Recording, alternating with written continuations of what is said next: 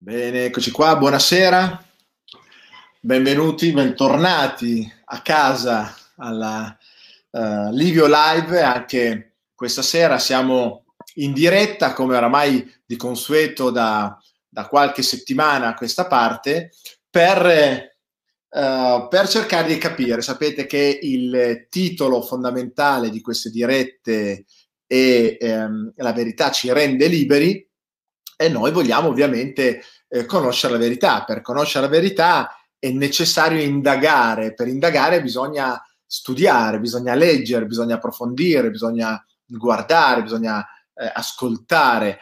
Ecco, mh, tutte queste cose sono fondamentali per riuscire ovviamente ad avere un, un, uno, quantomeno uno squarcio di verità.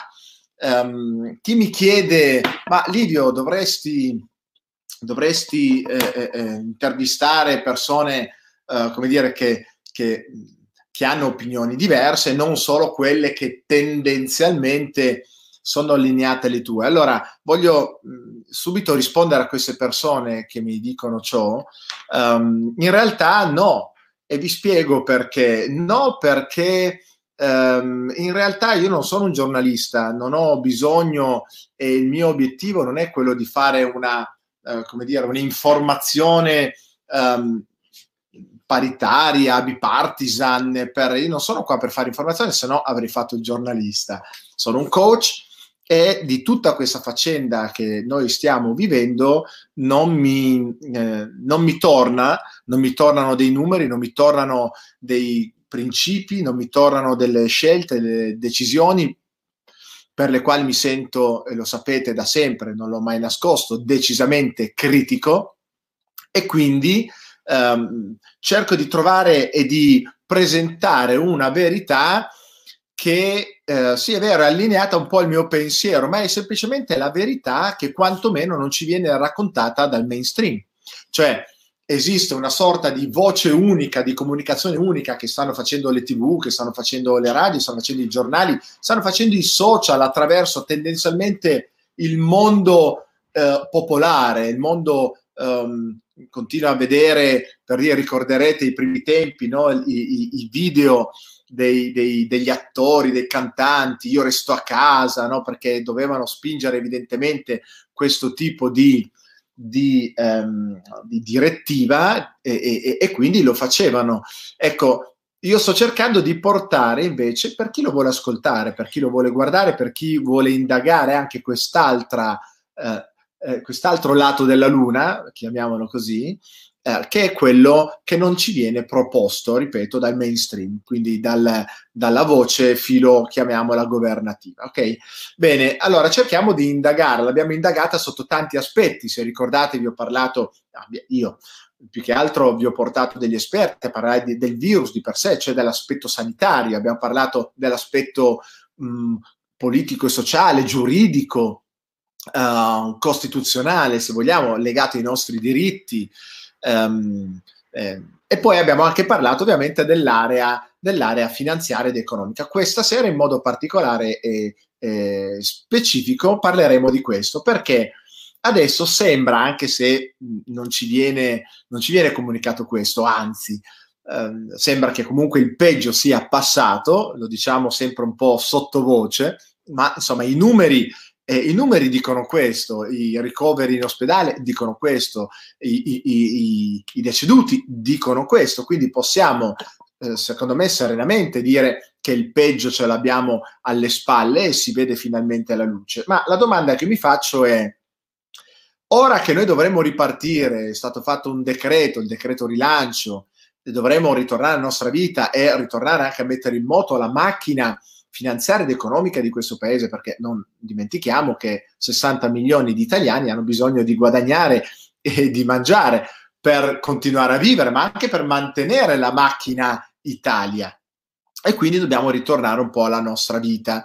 Bene, ma questo momento, questo rilancio, in effetti, ci sta aiutando, ci aiuterà sì o no? Bene, io questa sera vorrei chiederlo e insieme a voi facciamo un po' di domande, cerchiamo di approfondire questo tema perché è veramente tanto importante perché ora si smette forse di parlare finalmente del virus, dei morti, eh, perché ci hanno veramente eh, massacrato con questo e iniziamo a parlare della realtà attuale, quindi di come sta andando, di come andrà potenzialmente la nostra economia, e non solo quella dell'Italia in senso macro, ma quella nostra, delle nostre aziende, delle nostre partite IVA, dei nostri esercenti, dei nostri negozi, delle nostre famiglie.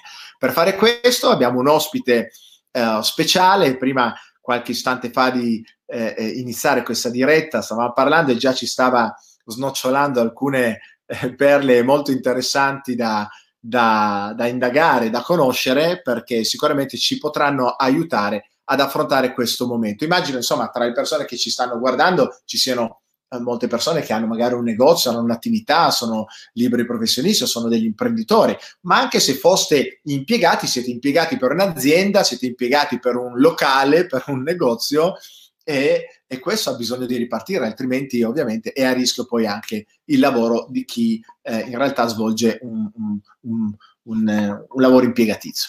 Bene, per raccontarci questo abbiamo chiamato uh, Riccardo Bizzarri che metto immediatamente in...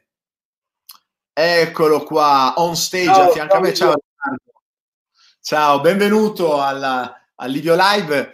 Posso chiederti in qualche istante di presentarti quali sono i tuoi ruoli eh, importanti per cui, per cui insomma la tua expertise è stata da noi richiesta?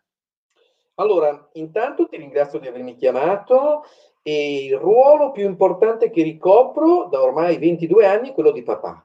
Questo è il ruolo più importante che ricopro perché ho tre figli e quindi questo è il ruolo più importante. Poi ci sono dei ruoli secondari che, che occupo e sono, sono il responsabile nazionale dei tributaristi ormai dal 2016, sono un dottore commercialista da lungo tempo, ormai da 30 anni, faccio questo mestiere che apparentemente sembrerebbe arido ma non lo è e sono sindaco della mia cittadina, ma questo lo faccio per ovvio, ah. ormai è il secondo mandato, e poi ho qualche altro incarico in qua in là, ma insomma diciamo che fondamentalmente da sempre mi occupo di economia, finanza e fisco, è la cosa che mi viene, mi viene meglio, insomma mi viene meglio, insomma. Faccio un po' il formatore per l'Italia, faccio un po' di, di, di formazione per le, le, le, case le editrici più importanti d'Italia, che non, non dico per, per rispetto, però insomma vedete ogni tanto qualche giornale che è colorato un po' in modo particolare. si capisce, dai, si capisce. Il non detto lascia intendere. Allora, Riccardo, ascolta, noi siamo un, un, pubblico di persone evidentemente coinvolte come tutti, interessate, forse ecco, non così preparate dal punto di vista finanziario, fiscale, eh, tributario, come magari normalmente è il pubblico con cui tu um, interloquisci eh, normalmente. Eh, ci puoi così spiegare a grandi linee? Perché io ho questa, ho, ho questa, questa domanda, questo dubbio. È il rilancio, quindi ci hanno detto okay, via uscite di casa, riaprite le attività, ovviamente facendo tutte, insomma, le, le, avendo, usando tutte le precauzioni del caso, uscite perché dobbiamo ripartire, non possiamo più tenere tutti quanti a casa e la macchina si deve muovere. Ecco, il tuo polso, anche perché proprio sei a contatto con commercialisti, quindi con persone che a loro volta sostengono, aiutano esercenti, aiutano liberi professionisti e così via. Eh, c'è questa ripartenza, c'è stata, si è ripartito, com'è il sentiment sul campo? Allora, mh, mm, cerchiamo di esprimere i concetti più difficili con le parole più facili. Prima di parlare del decreto rilancio, che è l'ultimo decreto che avete visto eh, tra la conferenza stampa del ministro Conte del 13 di maggio, è stato poi pubblicato in gazzetta il 19 maggio, ma di questo ne parleremo fra un po', perché guardate che i tempi hanno la loro importanza vedrete che tutto questo si gioca sullo sbaglio dei tempi e sullo sbaglio della comunicazione. Tutto nasce il 23 febbraio. Il 23 febbraio ci arriva l'idea del lockdown, noi ad esempio commercialisti, ma anche tutte le persone normali hanno l'idea che questa cosa finisca in qualche giorno, no? Eh, chiude la scuola, poi forse domani, non so se ricordate, poi forse domani riaprirà e non ci accorgiamo che in realtà passano 70 giorni. E se voi potete, se, se, voi ricordate, tutto è nato da un primo decreto che si chiamava Cura Italia, io parlo fiscalmente parlando. Dopo il Cura Italia, che anche quello è rimasto sulle unghie del Consiglio dei Ministri per circa 6-7 giorni tra conferenza stampa e promulgazione sulla Gazzetta Ufficiale, poi arriva un altro decreto, decreto che si chiama decreto liquidità, che io ho sempre chiamato decreto liquida Italia e non liquidità, un po' scherzosamente, e poi si arriva al decreto rilancio. Tutti fatti in modo sbagliato e comunicati in modo sbagliato. Bisognava comunicare semplicemente cose semplici e concetti facili. Invece ci hanno comunicato delle cose, e vi faccio un esempio semplicissimo. Ve lo ricordate il ministro Conte quando esce e presenta il decreto liquidità e dice liquidità immediata per tutti, 25.000 euro, ricordate questo numero, 25.000 euro per tutte le partite IVA immediatamente da domani nelle vostre banche, con garanzia del 100% dello Stato italiano. Allora io chiedo a quelli che ci stanno seguendo, così a livello statistico, quanti hanno ricevuto questi 25.000 euro? Ve lo dico io, il 3% delle domande. E voi dite, ma è impossibile il 3% delle, delle domande. Non tutti, delle domande ovviamente. Invece è possibilissimo, perché la banca che cosa ha fatto? Ha fatto lei da setaccio, cioè ha detto quali domande io manderò al fondo piccola media impresa? Solo quelle che io vorrò, perché in realtà non c'era un obbligo da parte della banca di mandarle via, perché la banca, ad esempio, non ha ancora avuto lo scudo fiscale e lo scudo eh, penale da parte dello Stato italiano. Quindi la banca, che è un'azienda privata, non ha nessuna intenzione di farsi correa, ad esempio, di un fallimento di un'azienda fra due anni, tre anni, con la garanzia dello Stato, perché verrebbero chiamati tutti e due, sia Stato che banca. Quindi ovviamente la banca, come tutti noi sappiamo, lo diceva anche Bob Hope, che era un noto attore comico americano, di nazionalità inglese, poi americanizzato, diceva la banca dà soldi se tu puoi dimostrare che non ne hai bisogno. E questo è quello che è successo in Italia. In questo momento ricevono soldi solamente quelli che ce li hanno già. Questo è un esempio sbagliatissimo di comunicazione. Qualche giorno fa a Livio ho fatto una trasmissione che si chiamava il, Gli italiani all'estero in periodo di Covid. Tu sai che io sono il direttore di un canale, si chiama Fisco Channel, è un canale che insomma, fondamentalmente si dedica eh, solamente all'aspetto finanziario, economico, fiscale, quindi i, quelli che lo guardano sono professionisti, imprenditori, commercianti, artigiani. E ehm, ho fatto questa trasmissione dove ho chiamato tanti italiani che sono all'estero per farmi spiegare cosa stava succedendo all'estero. E eh, leggo sotto il dottor Fabrizio Bizzarri, in realtà, mi, chiamo Riccardo, però vabbè, è un dettaglio. Comunque è un dettaglio, ci siamo capiti. Allora, il concetto era cosa succede ad esempio in Olanda. Allora avevamo un olandese, ci ha detto guarda in Olanda in realtà non c'è stato nessun lockdown, c'è stato un discorso uno del primo ministro che ha dato fiducia ai cittadini, ha detto dovete comportarvi così, dovete tenere le distanze, dovete mettervi la mascherina, dovete igienizzarvi le mani, da domani continua tutto come prima. Cioè l'economia non è andata a rotoli, eh, ci siamo collegati con un nostro studente che fa l'Erasmus in Svezia. Ci ha spiegato cosa sta succedendo in Svezia. Addirittura in Svezia ancora di più che l'Olanda, cioè voglio dire non c'erano state neanche le raccomandazioni. Ovviamente dopo sono arrivate anche lì, però hanno prediletto il concetto di dire non esiste economia senza salute, ma è altrettanto vero che non esiste salute senza economia, perché la salute va pagata.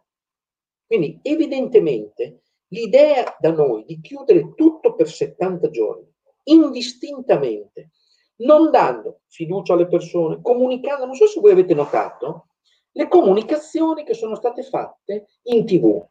Noi vi concederemo, noi vi daremo, noi vi sanzioneremo, noi vi controlleremo, noi vedremo cosa farete, noi vedremo come vi comportate, poi vediamo se aprire.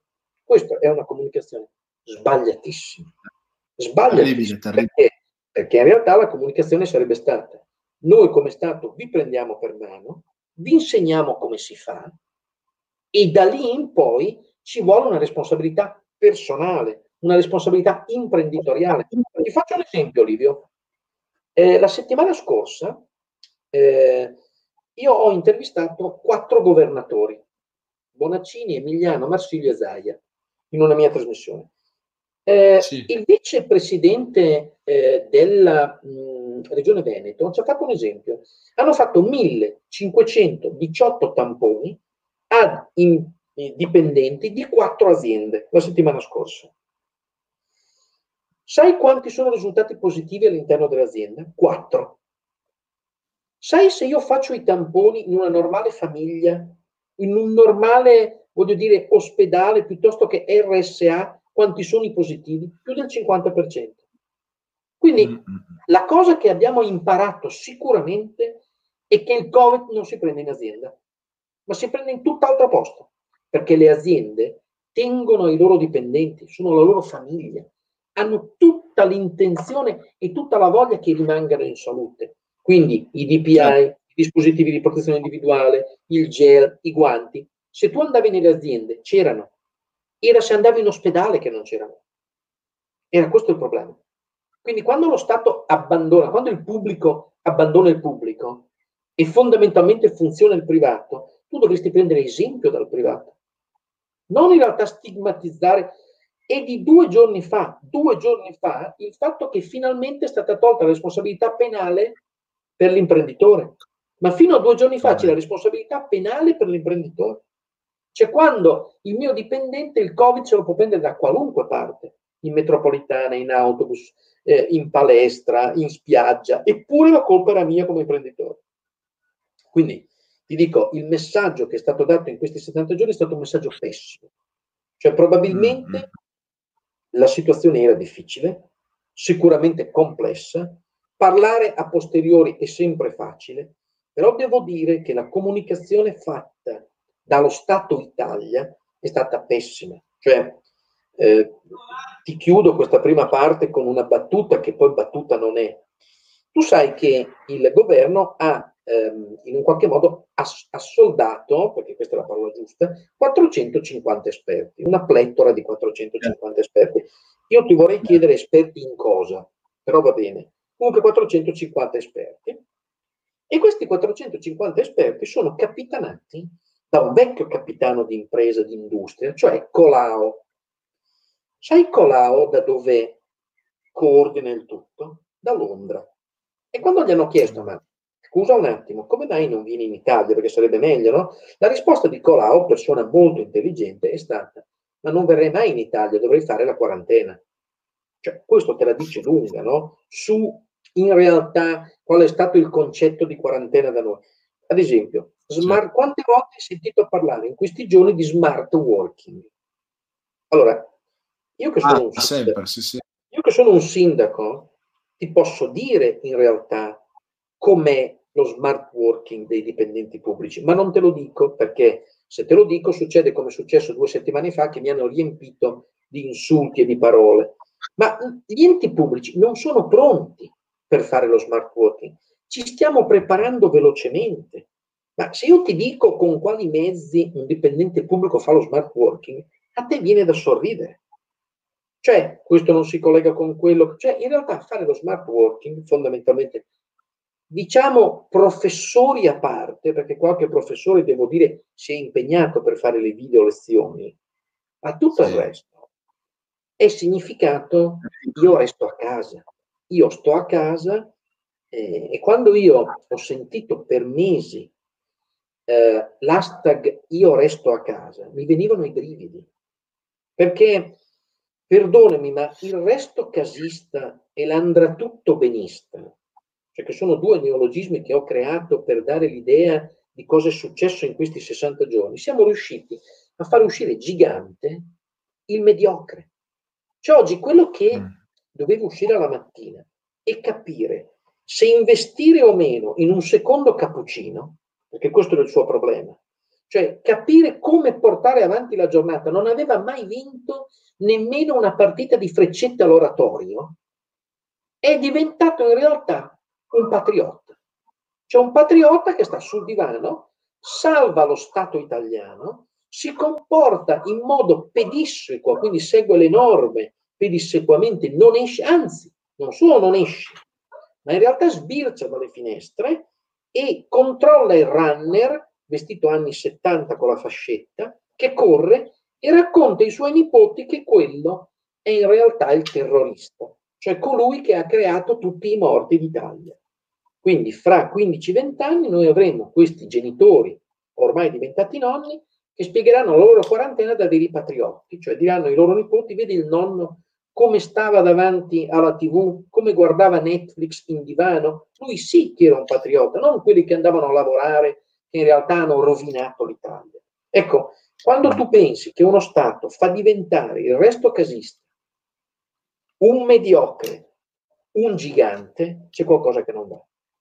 C'è veramente eh, qualcosa certo. che Scusa questo, questa certo. introduzione, dopo se vuoi andiamo anche sul dettaglio di qualche cosa del decreto. Ma sì, sì, no, eh, sì, sì, so che certo, hai cose molto, molto importanti anche no, da, da, da, condividere. Ecco, quindi secondo te in fase, in questo momento qua, di fatto c'è stata una ripartenza oppure, oppure no? Perché la, ti dico la mia sensazione, eh, la, da quello che mi arriva, mi, i, i, messaggi che mi mandano, da quello che vedo quando vado in giro, è, è che in realtà sembra che stiano disincentivando della serie, ora stanno massacrando. Nella, nella, narrazione c'è stata dagli ai runners, poi dagli a quelli che vanno in giro a portare il cane fuori ai, dai 200 metri da casa, adesso è dagli ai ragazzi che fanno la movida. Qualcuno adesso ha proprio commentato, guarda, dare il via cosa, cosa è significato a Torino, tutti in piazza come se niente fosse. E io, Riccardo, mi sento di dire, ma scusate, dopo due mesi e mezzo a casa, dove non hai potuto fare niente, lavorare, così, a dove quello che hanno chiamato distanziamento sociale, questa cosa psicologicamente impatta su tutte le persone, c'è niente da fare. Quindi è chiaro che nel momento in cui tu apri, la gente ha voglia di, di, di incontrarsi, no? di andare, di, fare, di rimpossessarsi dalla propria vita. Quindi non c'è niente di male, ma d'altronde va gestita. Ma i numeri, ancora una volta, stanno dicendo che va bene così, perché se no, insomma, è dal 3 di maggio no? che si, c'è un, un, po' più di libertà e non è successo niente della serie. Non è che oramai 14 giorni comunque sono passati, non abbiamo avuto un'escalation incredibile di, di, di alcunché, quindi è evidente che era un rischio calcolato e sta andando comunque bene, nonostante le persone si stiano rincontrando. Ora, però, se tu i massacri, dai, ehm, le, fai le multe, entri nei bar, fai le multe al bar, la persona che magari si è tolta la mascherina perché per bere il bar, magari, vabbè, per bere un caffè, entri e non è che alzi la mascherina, bevi il caffè, te la togli un istante e stai, sei, sei, sei, sei, un pochettino un poche, più tranquillo e tu li mas- così li massacri, fai chiudere le, il bar, i, le persone non ci tornano e quindi l'economia non riparte o mi sto sbagliando? Ma la situazione, eh, Livio, è perfetta, quella che hai dimostrato è perfetta, in realtà è, è, molto peggio. In realtà è molto peggio. È molto peggio per tutta una serie di motivi che ora proverò a spiegare con le parole più facili del mondo. Allora, proviamo a proiettarci nella seconda parte dell'anno. Proiettiamoci, proviamo tutti ad andare con la mente a settembre-ottobre. Tu sai che settembre-ottobre è il momento in cui uno Stato comincia a studiare la manovra di bilancio dell'anno dopo. Quindi, siccome io sono così un conoscitore dei numeri, ho a mente quello che è successo l'anno scorso, cioè quando l'Italia ha dovuto studiare la manovra di bilancio del 2020, quindi settembre, ottobre, novembre 2019, ci ha messo esattamente quattro mesi per trovare la quadra su una manovra da 30 miliardi, di cui aggiungo 13 miliardi erano per eh, quello che doveva essere lo sviluppo, il restante erano per le clausole di salvaguardia per l'aumento dell'IVA. Cioè per trovare 29 miliardi e mezzo, circa 30 miliardi, ci hanno messo 4 mesi con sacrifici enormi. Ora pare, dico pare, che tra decreto liquidità Cura Italia e rilancio siano stati messi sul tavolo 90 miliardi. Ok? Domanda. Domanda. Chi farà la manovra del 2021 e quanti miliardi ci metteranno? Considerato che a quanto mi pare di aver letto nel decreto rilancio, sono state soppresse le clausole di salvaguardia, quindi ulteriori 29 miliardi e mezzo. Quindi bisogna trovare prima di tutto 29 miliardi e mezzo, poi tutto quello che serve. Allora, noi staremo due giorni qui a parlare e io ti direi che non li troveremo mai. Quindi, non trovandoli, cosa succederà? Succederà innanzitutto che l'economia non si riprenderà affatto, anzi, tantissime aziende saranno destinate a chiudere. Un po' perché la gente spenderà meno, un po' perché ha paura e un po' soprattutto perché i protocolli non rendono fruibili a tutti i servizi se non raddoppiando i prezzi. Molto semplice, se io oggi devo andare dalla parrucchiera, tu questo problema non ce l'hai a quanto pare, però io che ci devo andare invece dalla parrucchiera e ovviamente non spenderò più 30 euro, ne spenderò 40, questo è evidente, no? Ma sono anche contento di spenderne 40 perché ovviamente non posso fare altrimenti. Capisco la fatica che fa quell'imprenditore a lavorare in quel modo. Allora, Cosa succederà? Succederà che prima di tutto verranno aumentate le sanzioni di carattere formale. Cioè, tu sai cosa significa burocrazia? La parola burocrazia significa potere degli uffici. Quindi diventerà ancora più potente l'ufficio controllore di tutti i tipi. Agenzia delle entrate, ispettorato del lavoro, guardia di finanza, eh, vigili urbani, carabinieri, polizia, diventerà tutto più formale per fare in modo di rimpinguare le casse dello Stato. Perché lo Stato fa cassa non con la sostanza, ma con la forma. Cioè, hai la mascherina abbassata, il, lo sdraio non è a un metro, eh, non avevi il gel igienizzante, non avevi il copripiedi, non avevi il plexiglass, 250 euro, 300 euro, 400 euro, 500, la cassa la fai così, cioè non la fai aumentando o aiutando l'economia, il volano dell'economia, lo fai con la forma. Questo è il primo punto. Secondo punto, io non so se tu sai che lo Stato italiano, come tutte le aziende del mondo, sia quelle che vendono mutande, sia quelle che vendono profilati in ferro, sia quelle che vendono scarpe, hanno un magazzino. Tutti hanno un magazzino. Cioè, a parte chi fa servizi, tutti gli altri hanno un magazzino. Anche lo Stato italiano ha un magazzino. Sai cos'è il magazzino dello Stato italiano? Sono le famose cartelle esattoriali, cioè quelle che tutti noi almeno una volta nella vita abbiamo ricevuto.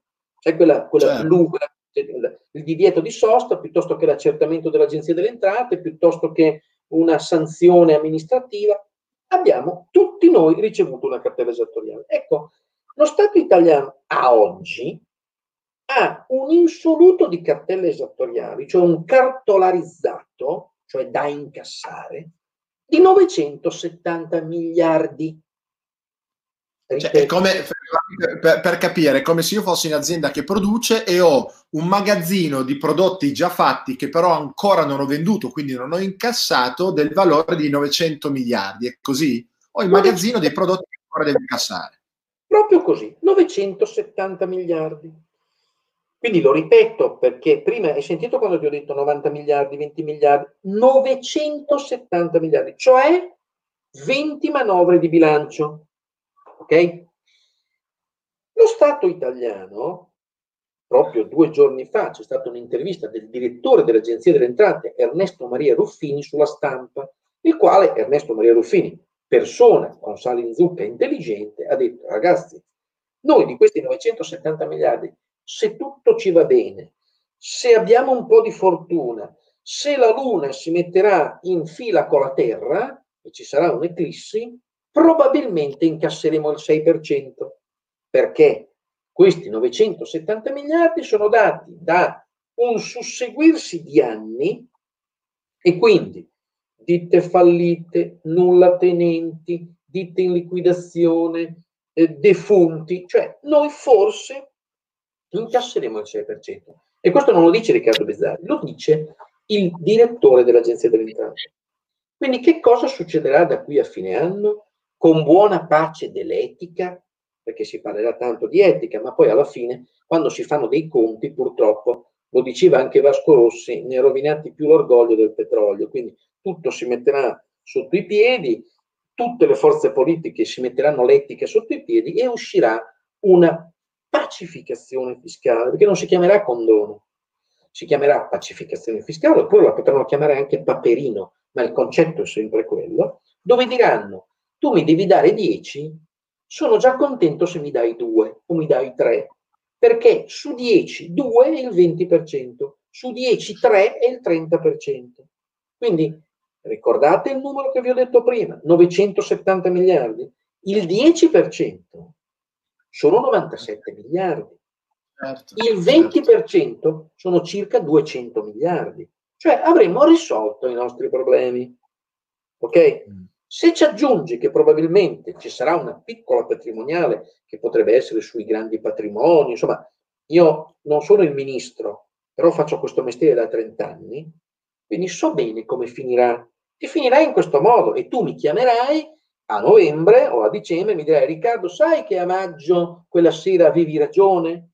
Perché? Perché è talmente facile capire che in caso contrario, quando cominceranno a vedere aziende che chiudono, metà che non riapriranno. Non so se tu hai notato, ad esempio, i ristoranti, la metà sono ancora chiusi. Cioè, potrebbero sì, aprire, sì, ma non hanno aperto. Assolutamente. Ma aperto? Perché, perché? Perché i protocolli sono assolutamente impraticabili. Quindi evidentemente in questo momento al titolare del ristorante conviene tenere chiuso. Certo. Quindi titolo, lo stabilimento balneare, se tu vai a vedere gli stabilimenti balneari, uno è aperto e uno è chiuso, uno è aperto e uno è chiuso, cioè, quindi evidentemente c'è qualcosa che non va.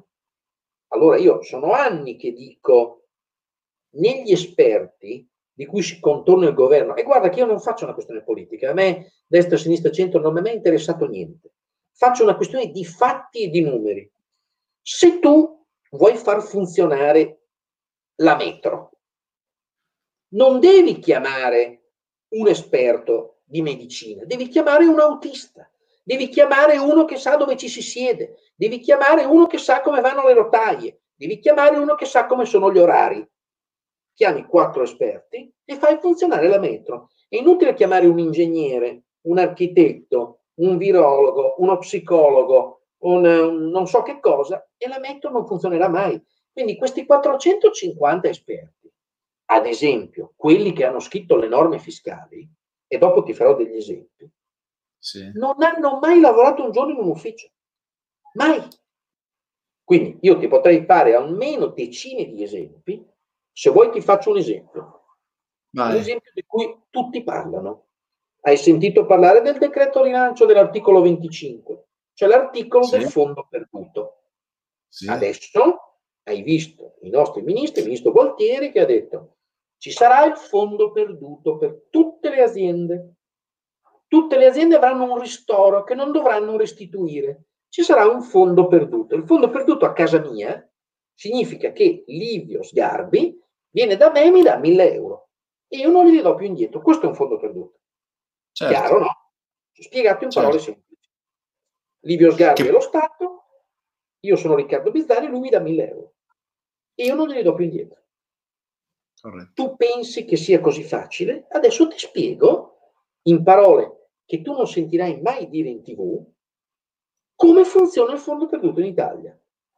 Carta e penna. I nostri amici, volete prendere carta e penna? Così tutti a casa ve lo potete fare questo esempio. Intanto, a chi spetta? I professionisti sono esclusi. Quindi tutti i titolari di partite IVA, professionisti esclusi. Non è una fetta da poco, eh? Bene, quindi già abbiamo escluso, in Italia ci sono circa 6 milioni di partite IVA, ok? Un milione e quattro l'abbiamo escluso, professionisti. Sì. Non hanno diritto. La risposta del ministro, se tu te la vai a vedere l'altra sera da Formigli alla 7, è stata, cioè a me ha fatto molto sorridere, nel senso che è stata veramente una risposta da Zelig, perché lui non sa che differenza c'è tra reddito d'impresa e reddito del lavoro autonomo. Ma comunque va bene, ci sta il ministro Gualtieri, come tu sai, è laureato in lettere. Non è uno scherzo, eh?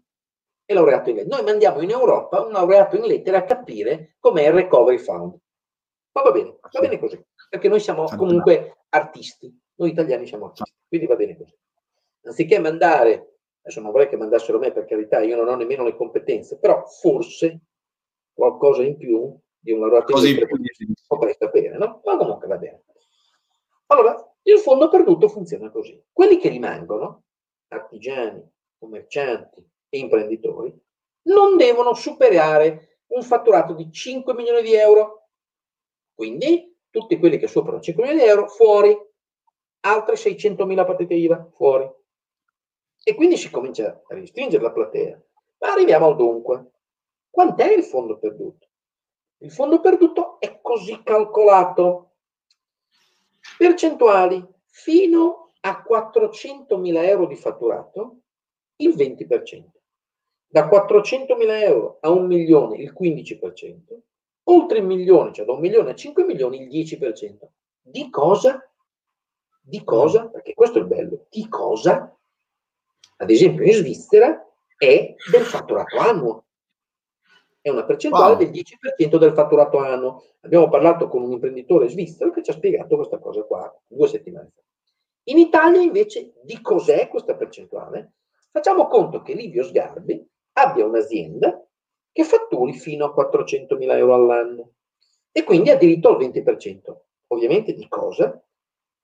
Fatturato di aprile 2019 delta, quindi differenza, col fatturato di aprile 2020, se c'è almeno un terzo di fatturato in meno, cioè il 33,33% periodico, quindi nel 2019 aprile ho fatturato 10.000 euro.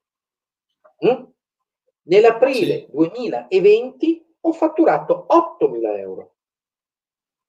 Fondo perduto? Niente, perché non ho un calo del 33%, quindi abbiamo tolto un altro milioncino di partite IVA.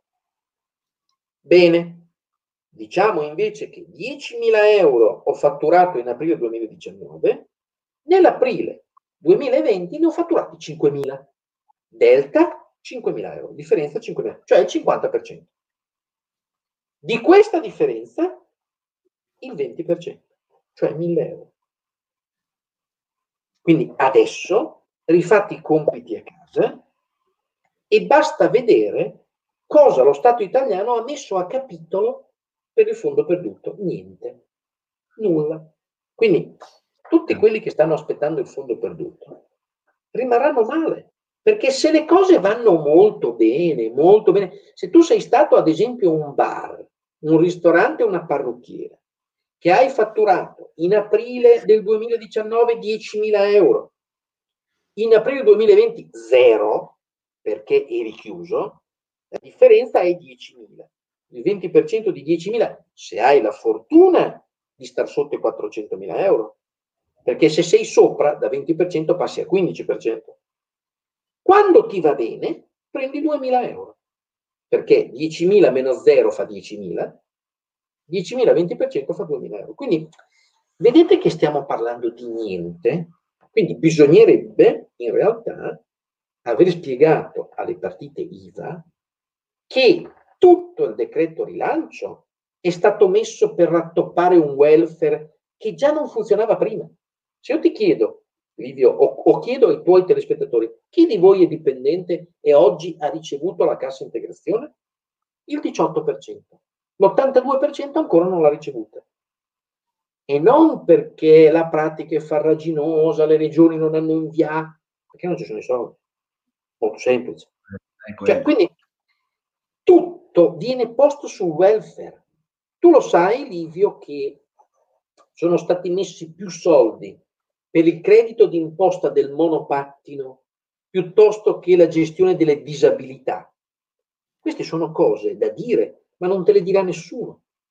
Non te le dirà nessuno. Cioè, ci sono più soldi messi per, ad esempio, il bonus vacanza che non l'informatizzazione scolastica.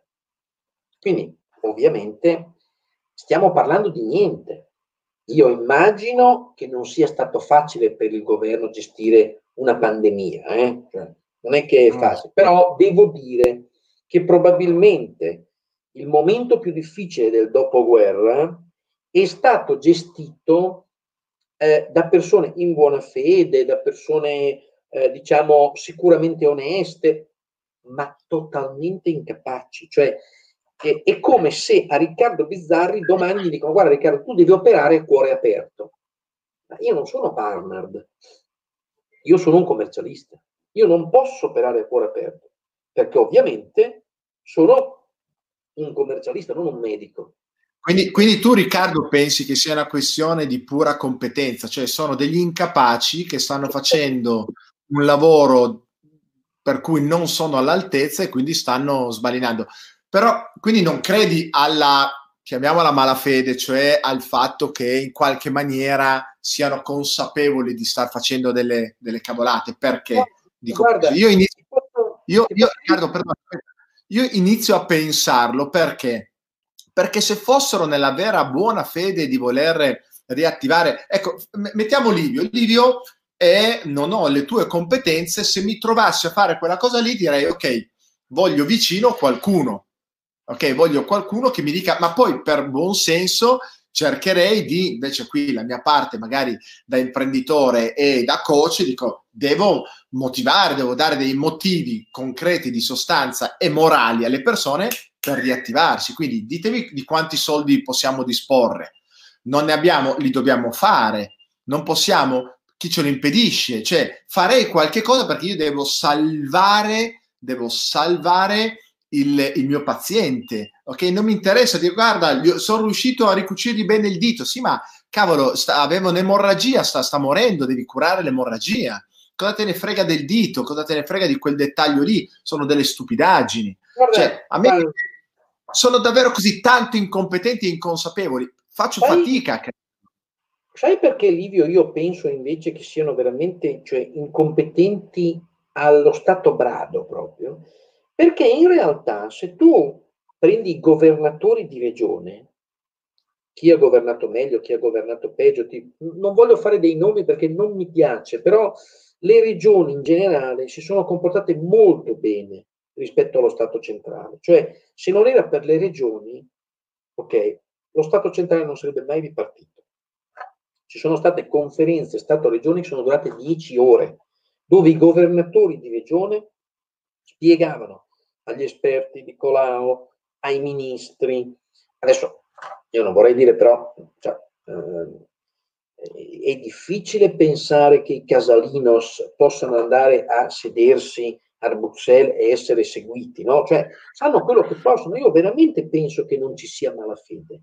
Ci sia solo una grandissima paura di perdere questo posticino che è stato guadagnato anche con tanta fatica, perché tante persone che mh, sono arrivate lì, hanno investito sulla loro immagine, sono diventati deputati, senatori. Queste qua, il 90% di queste persone, se domani cade un governo, si va a rivotare, non hanno nulla da fare. Questi qua sono in grandissima difficoltà. Quindi probabilmente questa grande incapacità, no? Sai come si dice, ad esempio, in, in tribunale, no? Si dice tutti colpevoli, tutti innocenti. Quindi qua si sono messi insieme, destra, sinistra, centro, e hanno in un qualche modo eh, cercato di salvaguardare quel sistema e hanno perso di vista la realtà quando invece i governatori di regione, che sono vicini ai cittadini, cioè i cittadini gli suonano a casa, eh? cioè alla sera hanno il numero del governatore, hanno il numero del sindaco. Io ti vorrei dire, non perché io sono sindaco, per carità, però tu hai visto che Conte ha diviso 400 milioni per i vari 8.000 comuni per dare i buoni sì. spesa. Sai quanto sì. tempo ci hanno messo i comuni a darvi i buoni spesa? Sette giorni. Sette giorni. Sai se deve fare una cosa allo Stato italiano quanto ci mette? Ti ho parlato di fondo perduto prima, no? Ti ho parlato di fondo perduto, ma non ti ho detto una cosa importante. Fammi una domanda. Riccardo, puoi fare la domanda oggi del fondo perduto? La risposta è no. Perché non c'è il modello? Perché stiamo aspettando un decreto attuativo dell'Agenzia delle Entrate, che non è uscito contestualmente al decreto. Uscirà fra qualche giorno. Qualche cosa vuol dire? Una settimana, dieci giorni, due giorni, fino a 60 giorni. Quindi, no. quando farai la domanda, quando arriveranno i soldi? Cioè, quindi vedi, purtroppo oggi, e, e, pensa che c'è un ministro di questo governo che io reputo molto in gamba. Io c'è un ministro che reputo in gamba e, e si chiama ministro Lamorgese, oggi è il ministro degli interni. il prefetto Lamorgese, il quale ha detto una cosa semplicissima. Ha detto, guardate signori, cominciate a far uscire questi soldi, cominciate a dare un po' di ossigeno agli imprenditori, cominciate a pagare la cassa integrazione, perché io non lo so fino a che tengo la gente a casa.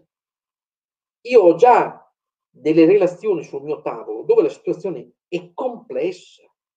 Cioè, vedi, eh, anche la quarantena. Io posso stare in quarantena a casa mia, ma io ci posso stare anche due anni in quarantena a casa mia. Cioè, voglio dire, qual è il problema? In 300 metri quadrati, cioè non...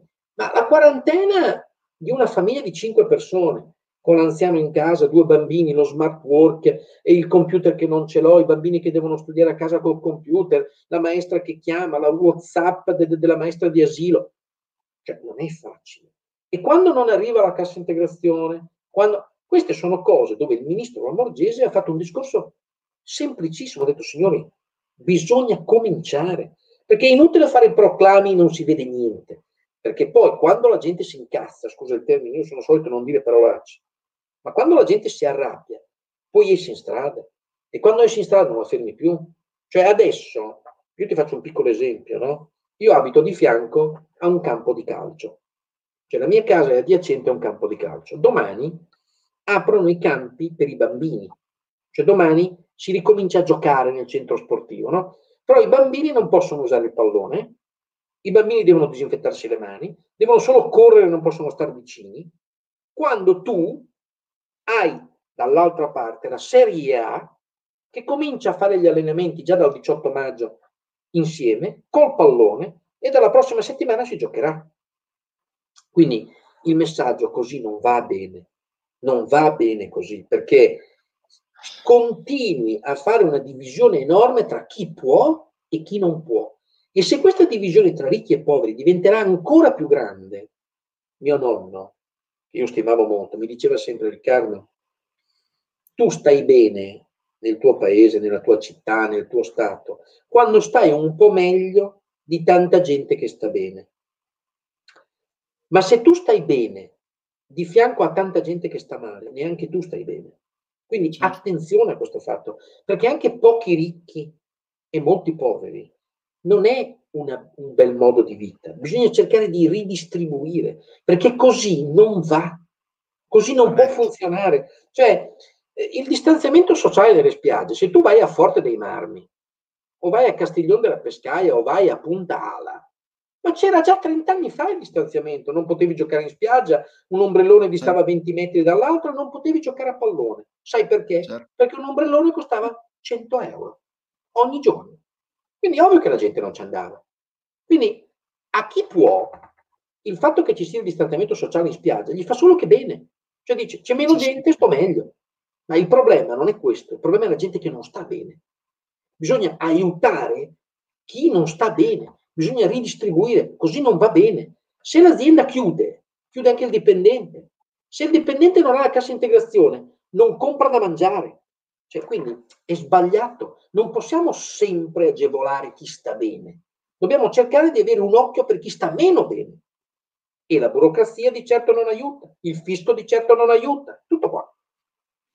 Eh, ma è difficile, Riccardo, quando, quando, senti queste cose pensare che non ci sia consapevolezza e, e, sia solo stupidità. Dal mio punto di vista ti dirò che sia incapacità o che sia malizia, di fatto sono persone che non devono stare lì, sono pericolose, sono pericolose perché è vero, cioè, le, la gente adesso sta iniziando davvero a, a stufarsi, ma stufarsi in maniera brutta, no? reagisce e ti dirò, io non riesco neanche a colpevolizzarli, anche, anzi, cioè, se tu vivi male, se stai male, se ti mettono a rischio la sopravvivenza, è giusto che tu ti arrabbi e, e, e se perdi anche le staffe, è comprensibile, ma sono io il primo a dire, bisogna arrabbiarsi, bisogna incazzarsi quando vengono portate avanti delle, delle ingiustizie che, eh, eh, eh, che, ricadono sulla qualità della tua vita, cioè non puoi accettarlo.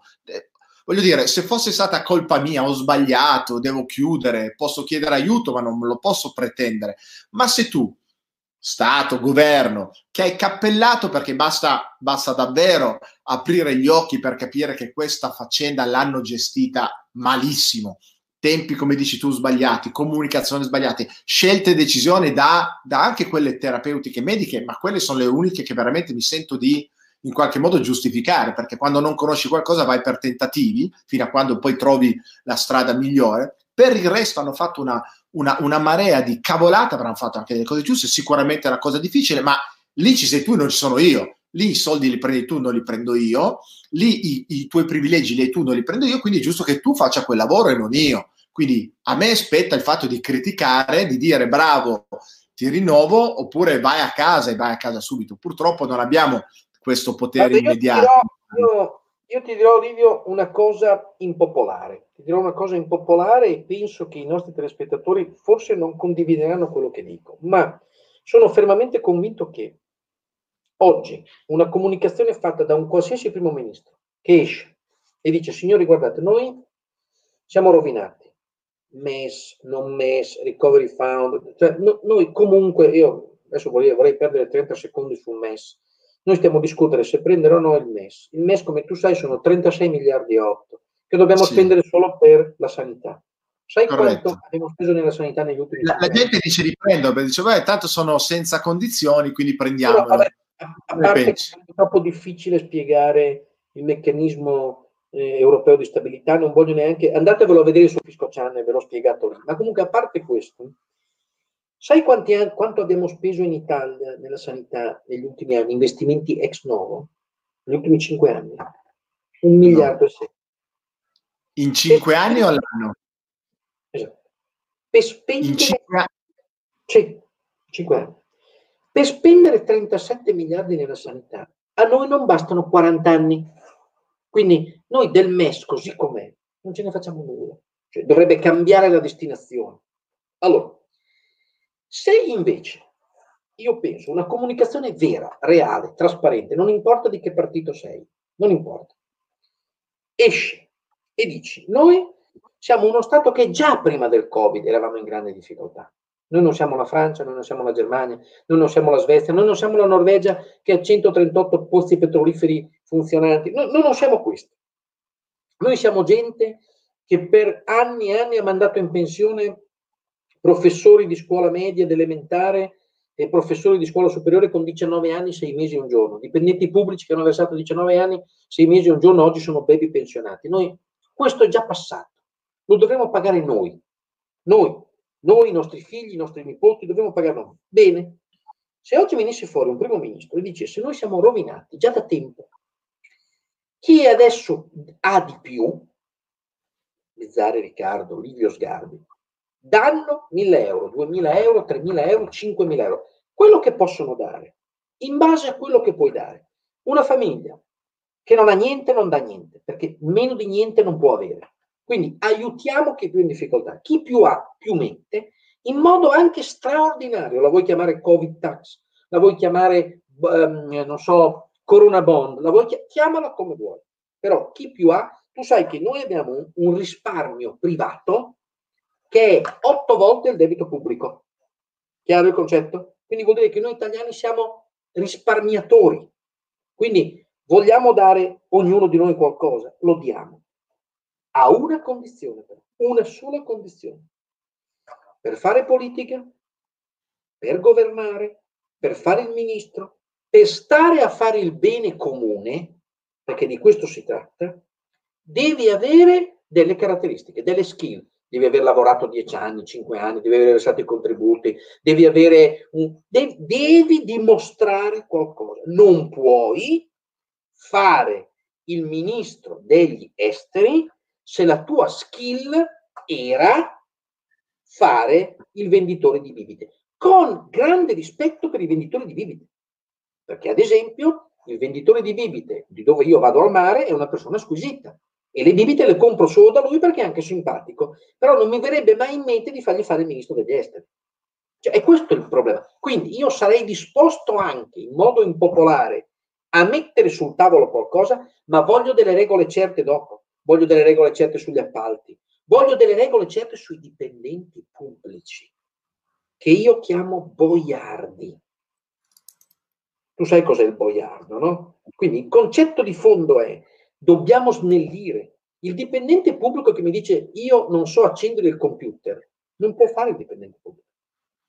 Cioè, eh, rendo l'idea, abbiamo tantissimi giovani capaci eh, che hanno voglia di lavorare, bisogna svecchiare tutto, tutto. Quindi o facciamo una riforma vera di tutto, oppure continuando, come abbiamo fatto negli ultimi 30 anni, a mettere una pesta a qualcosa che non si sa cosa sia, è, impro- è improponibile. Cioè io non posso vedere un decreto rilancio che mi parla del bonus monopattino, del bonus vacanze, del bo- sono stanco, sono stanco. E 30 anni che vedo la stessa roba.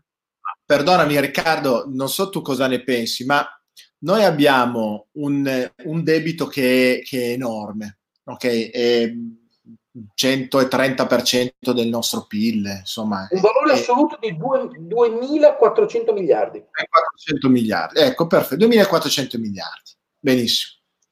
Ora però abbiamo un bilancio che si chiude oramai da tanti anni in attivo. Ma scusa, non è una strada il... Ma sai che c'è, io questo debito, magari non tutto, non a tutti, però sai che c'è? E io non lo pago. Non lo pago.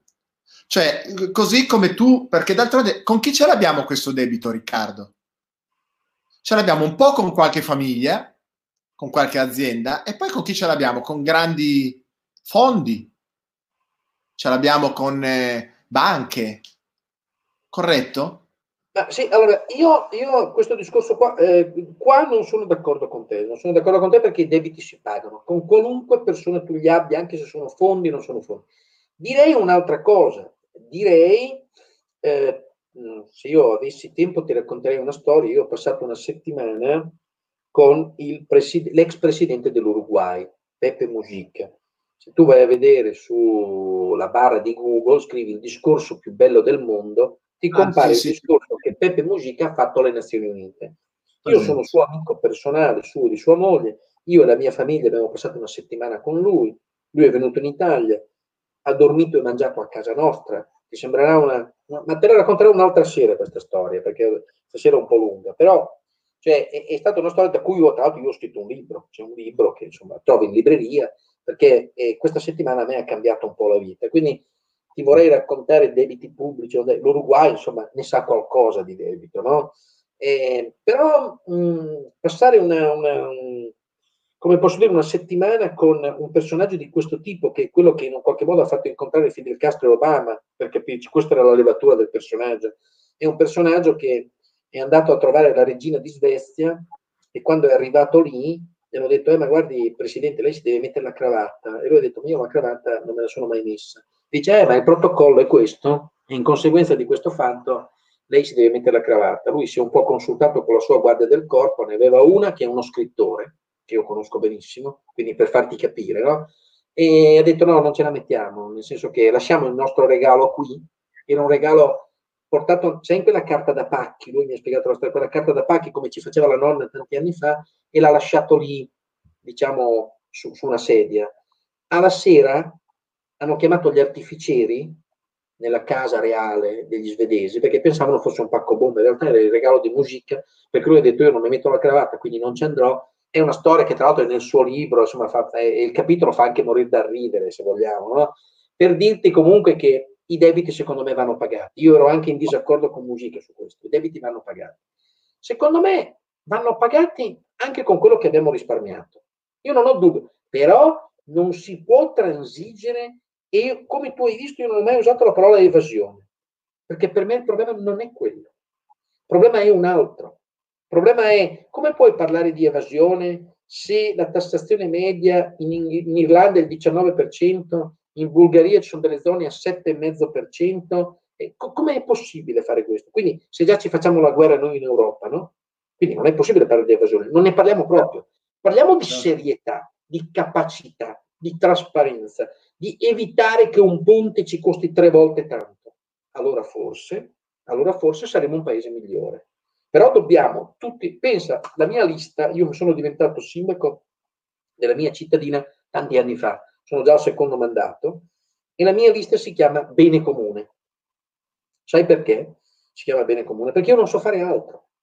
Cioè io so fare dei conti, io non sono probabilmente un bravo sindaco, sono probabilmente un bravo uomo, cioè nel senso che, premesso che ho rinunciato alla mia indennità, ma questo non c'entra niente, non vorrei sembrare un 5 stelle dell'ultimo, cioè non, non è questo, è che il mio lavoro è un altro. Io guadagno facendo un altro lavoro e il tempo che mi rimane lo dedico ai miei cittadini, perché i miei cittadini, voglio dire, mi, mi fanno sentire importante, io devo fare sentire importante loro, devo lottare per loro, però non ho un interesse personale. Perché? Perché non è questo il mio mestiere. Allora, il, il politico, il, um, l'uomo pubblico non dovrebbe fare sempre tutto un mestiere, dovrebbe prima di tutto avere passione. Poi per carità, perde tempo, deve essere pagato e anche fior di quattrini. Però sai cosa sì. dicono gli svizzeri, quei politici? Servire e sparire. Da noi invece cosa succede? Che servi poco e non sparisci mai. Beh, ma questo è, è, è, stato un po', se vogliamo, in parte lo slogan ai primi tempi di 5 Stelle. Avrebbero dovuto fare questo. Il loro, io credo che il grande guadagno che hanno ottenuto del consenso è venuto da questa protesta delle persone che dicono finalmente qualcuno che sta un po', poi si toglie di torno, che non si aggrappa alla poltrona e che vuole, insomma, fare una politica diversa. E poi, vabbè. Eh, chiudiamo qui la parentesi perché poi di fatto non è accaduto, no? e, e, e, quindi un'ennesima delusione da quel punto di vista per poi magari ritornare alla, alla solita politica di sempre. Però al netto di questo, eh, Riccardo, per chi fa impresa, per un, una partita IVA, c'è qualcosa almeno di positivo in questo decreto? C'è, c'è qualcosa sì. che possiamo fare? Sì. Allora, la cosa più positiva secondo me potrebbe essere Innanzitutto il fatto che, non so, l'articolo 24 ha cancellato la, il saldo IRAP mm. e ha cancellato anche la prima rata IRAP di acconto del 2020. Piccola nota negativa, tu mi dirai, e poi contabilmente queste due partite come chiudono? Sopravvenienza mm. attiva il prossimo anno. Però vabbè, qua sto parlando difficile, un po' di tasse ce le pagherai, però intanto adesso non vai fuori di cassa. Seconda sì. cosa molto importante vi dico guardate bene l'articolo riguardante l'eco bonus, perché tante persone potranno ristrutturare la propria casa, abitazione principale, ovvero seconde case nei condomini, spendendo zero. Questo è molto importante perché possono cedere il credito a chi ti ha fatto i lavori, ovvero anche a un istituto di credito. Poi che l'istituto di credito lo voglia, questo è un altro paio di maniche. Qui dovremmo stare qui due ore a parlare di questa cosa qua. Anche perché mm. le banche, ricordiamocelo, atti d'amore non ne fanno, per loro è solo sesso. Quindi sappilo questo. Cioè, senso, è una battuta infelice, ma insomma, l'amore... Eh no, beh, ascolta, ma anche il nostro presidente, su, lo, lo dicevo anch'io in qualche diretta fa, dai, non chiedi un atto d'amore alle banche, è come chiedere, che ne so, Vabbè, non lo, non faccio l'esempio perché non è elegante. No, no, non... L'ho già fatto io, l'ho già fatto io. Quindi, eh, voglio dire, qualche, qualche spunto c'è. Ad esempio, un'altra cosa che potrebbe essere interessante è il rimando in avanti di determinate scadenze. Se io vado a vedere tutte le varie scadenze, gli articoli dal 140 in avanti, ci sono scadenze che passano al 16 settembre, insomma, diciamo un po' di rimando in avanti delle scadenze c'è. Una cosa, ad esempio, invece che non mi è piaciuta è che non c'è stato il rimando della dichiarazione dei redditi. Quindi mm. il 30 giugno scade la dichiarazione dei redditi con annessi pagamenti. Questa è una cosa secondo me surreale. Noi commercialisti non ce la faremo mai, con buona pace di Saviano e di Fazio che ieri sera ci hanno distrutto in diretta su che tempo che fa. E non, non la voglio neanche trattare perché mi ha proprio fatto male umanamente. Mi ha, mi ha... tutta la mia solidarietà. Mi ha distrutto, che... ha distrutto, noi e 120.000 persone che alla mattina si alzano e vanno a lavorare. Io penso ah. che questo non ce lo meritiamo, perché se oggi lo Stato italiano rimane in piedi, rimane in piedi per noi. Rimane in piedi perché noi abbiamo fatto la protezione civile delle imprese. Noi siamo stati la protezione civile delle imprese. Noi le abbiamo prese per mano, gli abbiamo fatto avere i 600 euro. Io mi aspetterei, ti giuro, e spero che che il tuo canale venga seguito, ma mi aspetterei le scuse sia di Fazio che di Saviano. Ci basterebbero le scuse, dicendo scusa abbiamo sbagliato. Perché una frase del genere, detta a 120.000 persone che hanno dato la loro vita per fare questo mestiere e hanno famiglia, è una cosa gravissima. Noi siamo persone serie, noi siamo persone oneste, noi siamo persone che lavoriamo, noi siamo persone che paghiamo le tasse. Se qualcuno di noi ha sbagliato, bisogna mettere nomi e cognomi. Allora sei una persona seria. Dici, questo ha sbagliato, l'altro ha sbagliato. Ma così è drammatico. E continui a fare una lotta e per dividere le persone. Questo non va bene.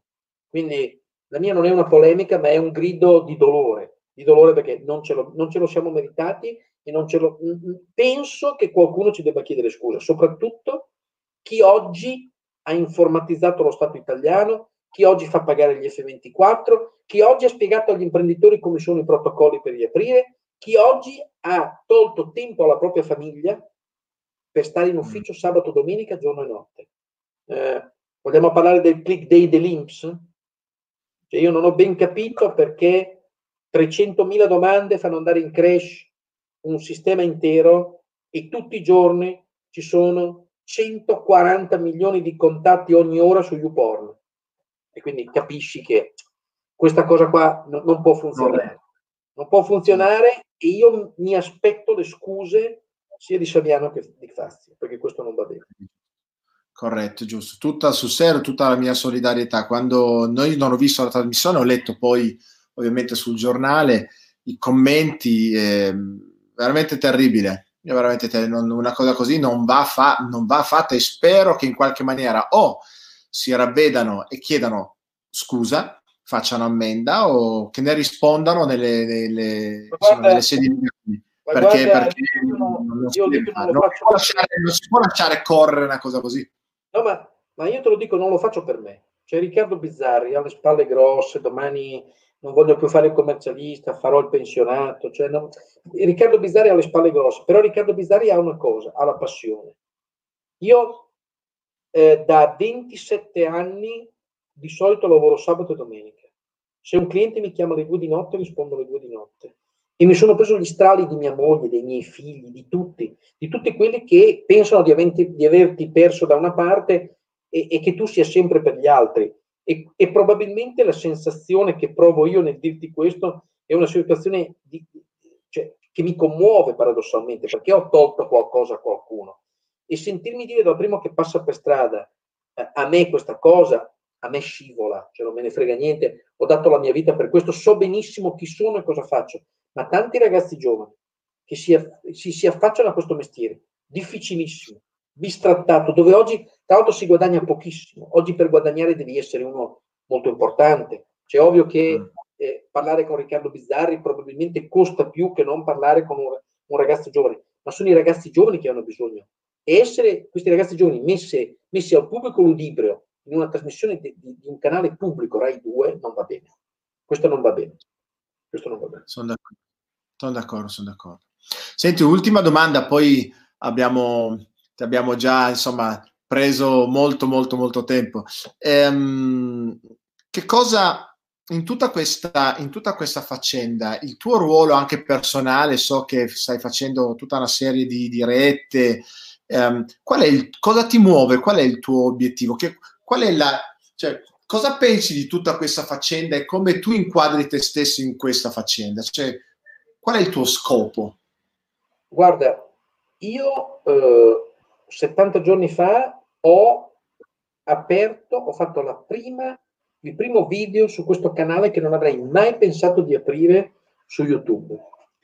Oggi le dirette che io faccio eh, al, lunedì, al mercoledì mattina alle 11.30 e al venerdì mattina alle 11.30 fanno 15.000 contatti, 5.000 visualizzazioni, 1.000 commenti, 2.000 commenti Oggi c'è la corsa a venire a farsi intervistare da me, che non sono un giornalista, sono un umile commercialista.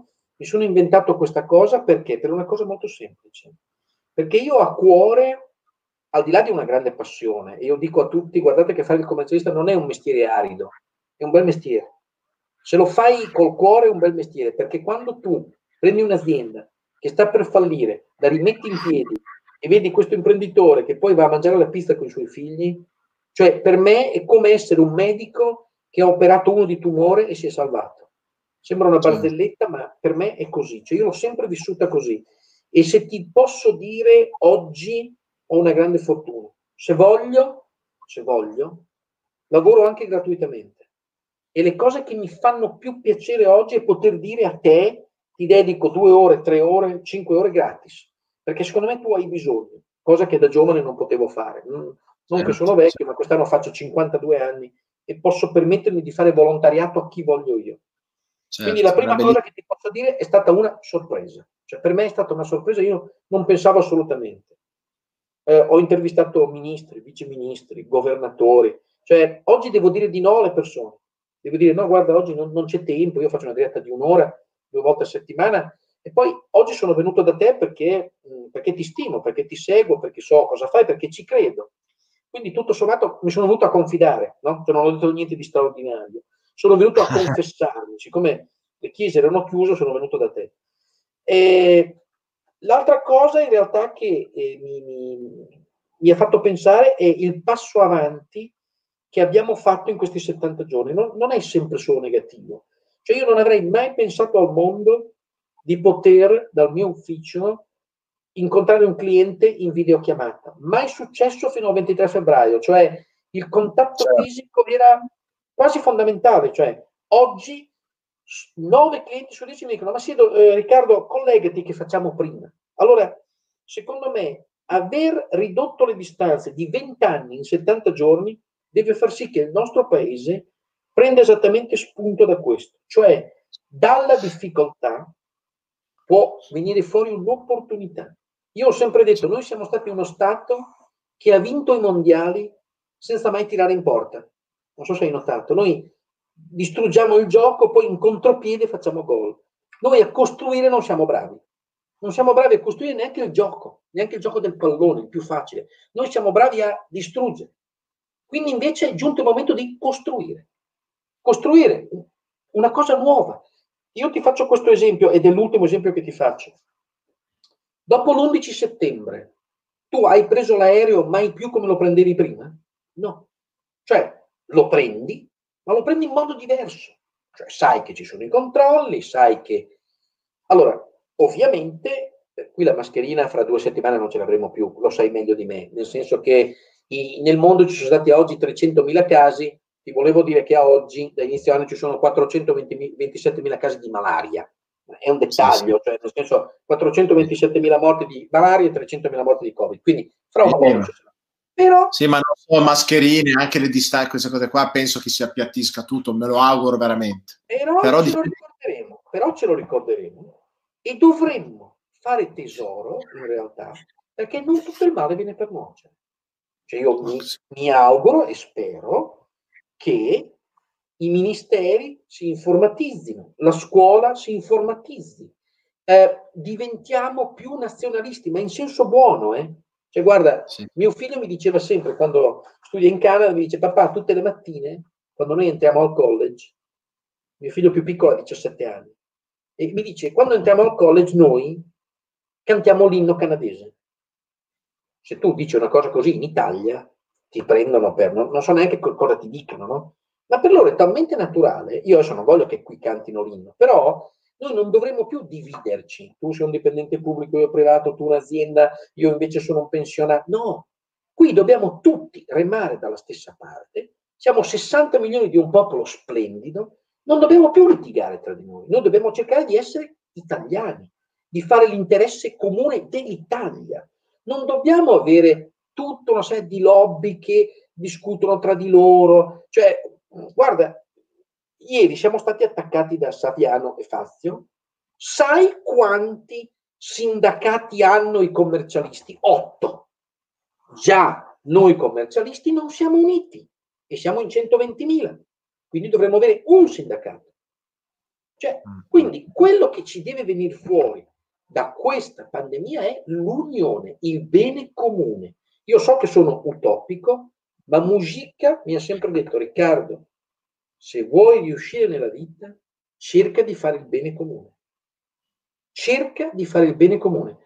Mm, da giovane non ci pensavo, oggi penso sia veramente il compito mio, tuo, di tanti altri che abbiano voglia di dire non mi interessa di che partito sei, non mi interessa come la pensi, non mi interessa se sei conservatore o progressista, ce l'avremo un'idea comune.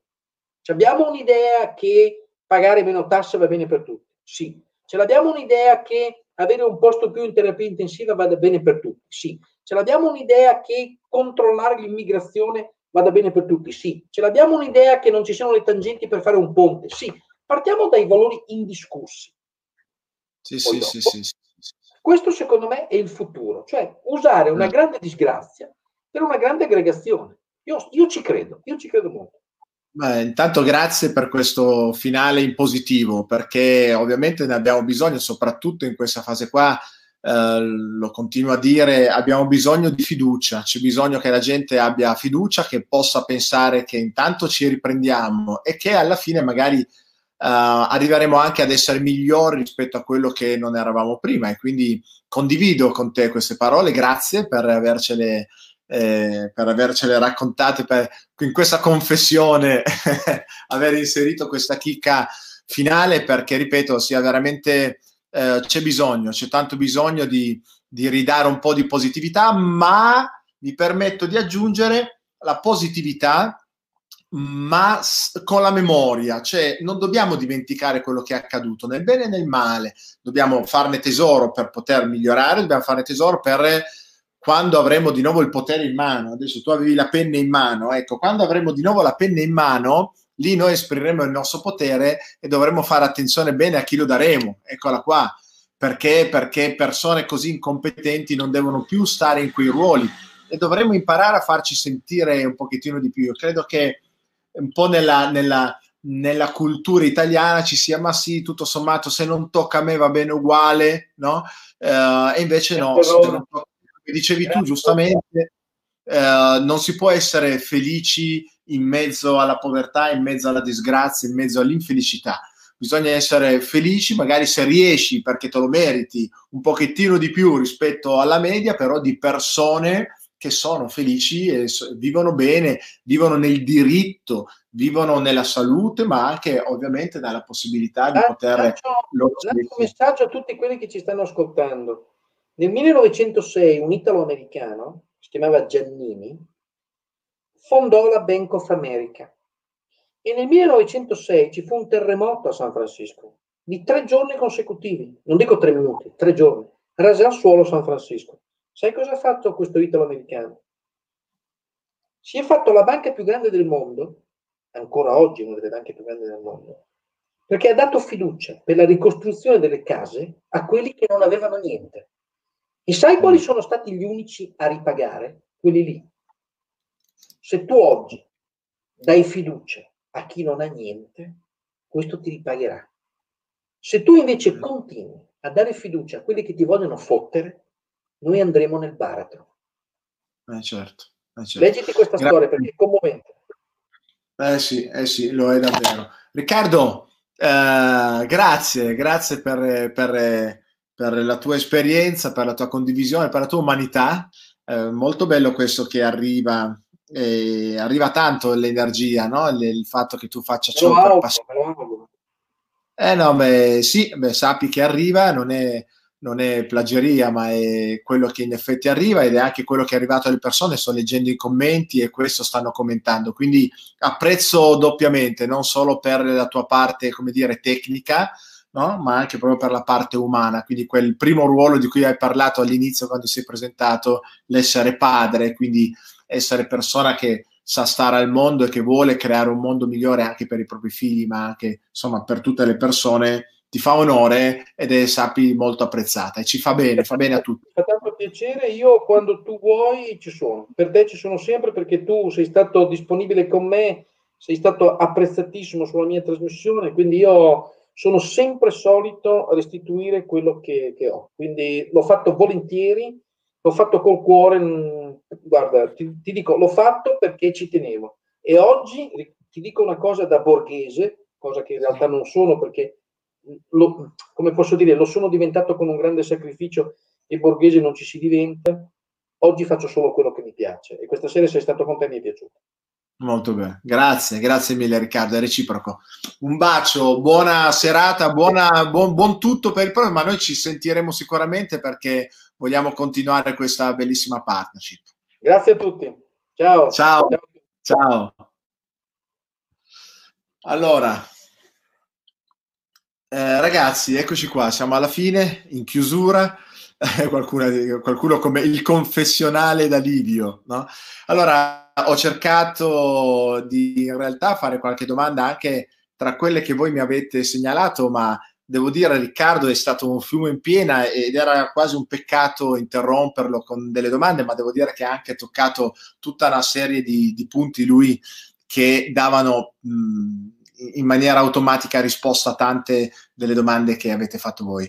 Ancora una volta, ancora una volta ehm, abbiamo così conosciuto, indagato un po' una verità, non so voi, ma nel mio caso, che della parte economico-finanziaria in, questo, in tutto questo baulame che, che, che, è successo, me ne sono occupato poco, anche professionalmente. Sapete che eh, mi sono occupato tanto di cercare un bene comune e mm, forse trascurando anche un po' il mio personale interesse da imprenditore, però sapete, ve l'ho già detto, che il mio, mio obiettivo non era, non era quello di fare, di fare, business con queste cose, ma di fare, uh, di fare, di dare un servizio, dare un servizio alle persone, un servizio uh, che potesse aiutarle a comprendere questo momento.